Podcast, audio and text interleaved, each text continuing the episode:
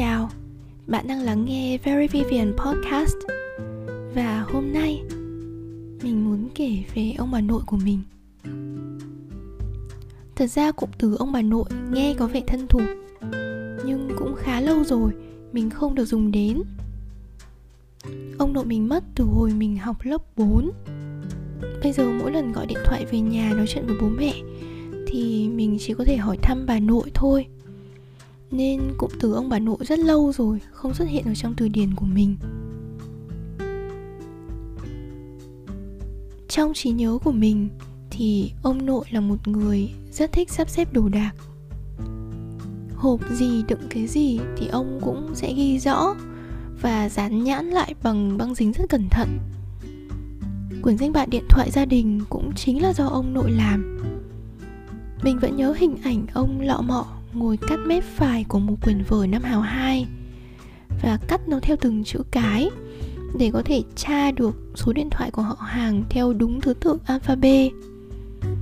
Những chữ cái đầu tiên mình học được hay là kể cả số điện thoại cơ quan mẹ, số di động của bố hay là số điện thoại bàn nhà ông bà ngoại mình đều học thuộc lòng đến tận bây giờ cũng là từ cái quyển danh bạ ấy. Ông nội chính là người làm đường cái móc để mắc màn cho tất cả các phòng ở trong nhà. Rồi thỉnh thoảng mình lại thấy ông sơn lại chắn song sắt cửa sổ kê lại bàn ghế hay là đổi vị trí giường tủ. Uhm, nói chung là nhờ có ông nội nên là khoảng vài tháng nhà mình lại có thêm một cái gì đấy trông mới mới. Ông nội cũng là người đầu tiên trong nhà mầy mò tìm ra siêu thị Vivimart ở Tông Đạt từ khi mà nó vừa mới mở. Và dẫn hai bà cháu mình đi mua đồ ở đây. Nhờ có ông nội nên mình mới biết đến siêu thị ấy chứ. Còn trước đây ở Hà Nội thì chỉ có hình thức bách hóa thôi. Vivimart đúng là siêu thị đầu tiên mà mình biết. Tầm năm 2018 Khi mà đọc được tin tức Vingroup mua lại Vivimart ấy Mình tự nhiên buồn như mất đi một phần tuổi thơ vậy cảm giác người ta xóa sổ đi một cái gì đó mà gắn liền với thời thơ ấu của mình, đúng thật là không dễ chịu chút nào. Hồi còn ông nội thì mình nhớ, cứ vài tháng lại có các ông bà trẻ từ nước ngoài về, hoặc là bạn của ông ở tỉnh ra Hà Nội chơi và ở nhà mình vài hôm.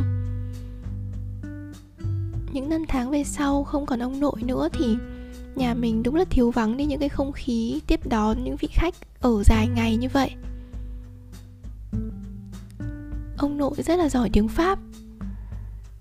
Khi 70 tuổi, ông vẫn còn dạy kèm tiếng Pháp cho một anh hàng xóm. Ông cũng có thời gian đi làm chuyên gia trong đoàn y tế ở Angola Nên là còn nói được cả tiếng Bồ Đào Nha nữa. Nói chung là cả ông nội và ông ngoại mình đều rất giỏi ngoại ngữ nên ngày xưa bố mẹ mình từng rất mong đợi là mình sẽ thừa hưởng được gen này từ cả hai ông ở trong khoản học ngoại ngữ.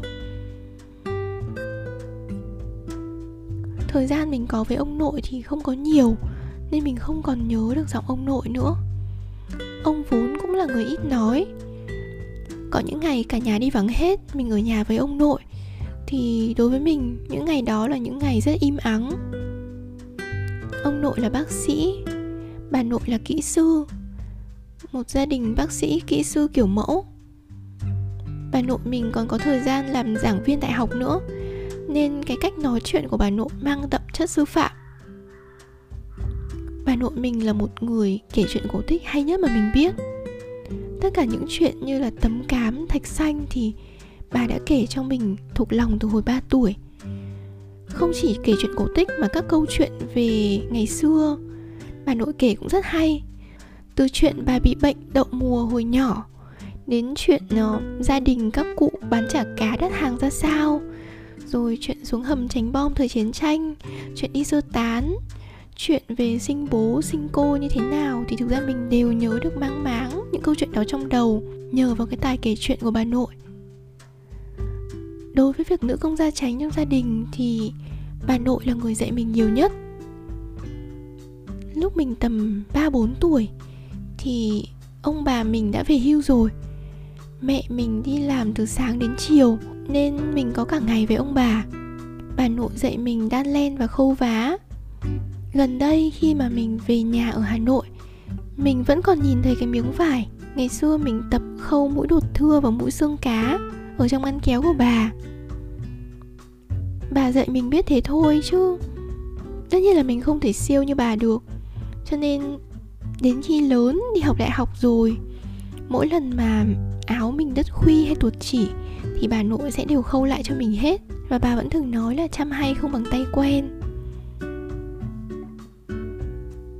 Bà nội còn hay cho mình tham gia theo kiểu bình vôi, Vào các cái hoạt động như là cuốn nem, Làm caramel, Làm sữa chua hay cả làm ruốc nữa.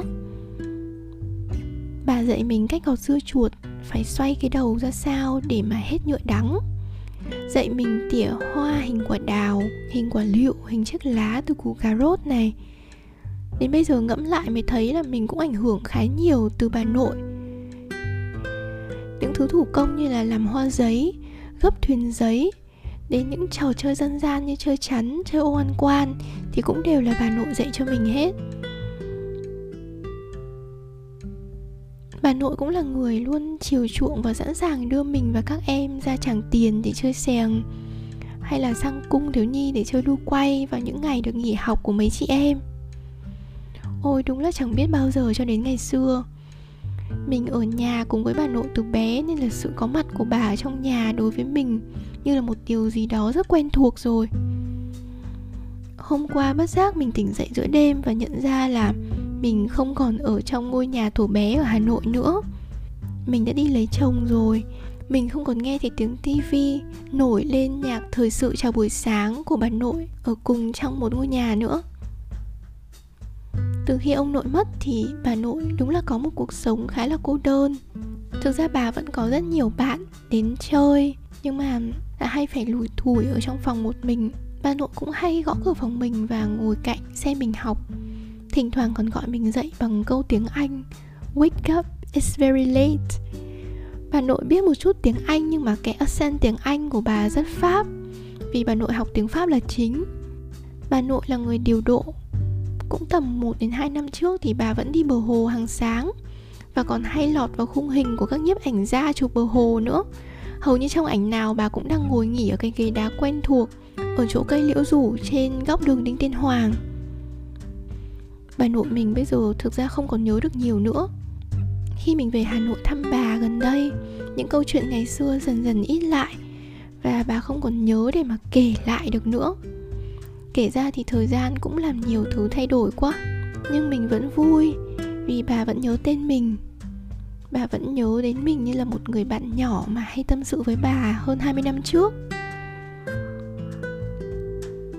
Nếu lần sau gặp lại mà bà nội không còn nhớ tên mình nữa thì cũng không sao. Mình hiểu đó là một quy luật tất yếu của thời gian và mình vẫn sẽ rất vui khi được nhìn thấy bà nội khỏe, dù rất có thể là bà không còn nhớ được nhiều nữa.